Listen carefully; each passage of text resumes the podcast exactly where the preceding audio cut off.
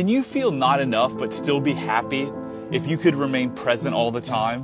While it's never the end goal to not feel enough, I think the answer is yes. You see, as I work with more and more clients, it's becoming obvious that most people's problems are their feeling of not being enough to some degree.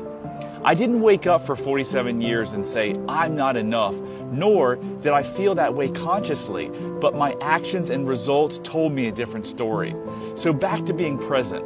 If you can be in the moment and not thinking about your past or not thinking about the stress of the future, you can be happy.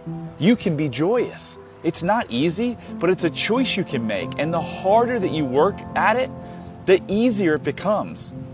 Do you think you can be happy and joyous and not feel you're enough if you were being present? Let me know in the comments below. Love heals all. Shortcast Club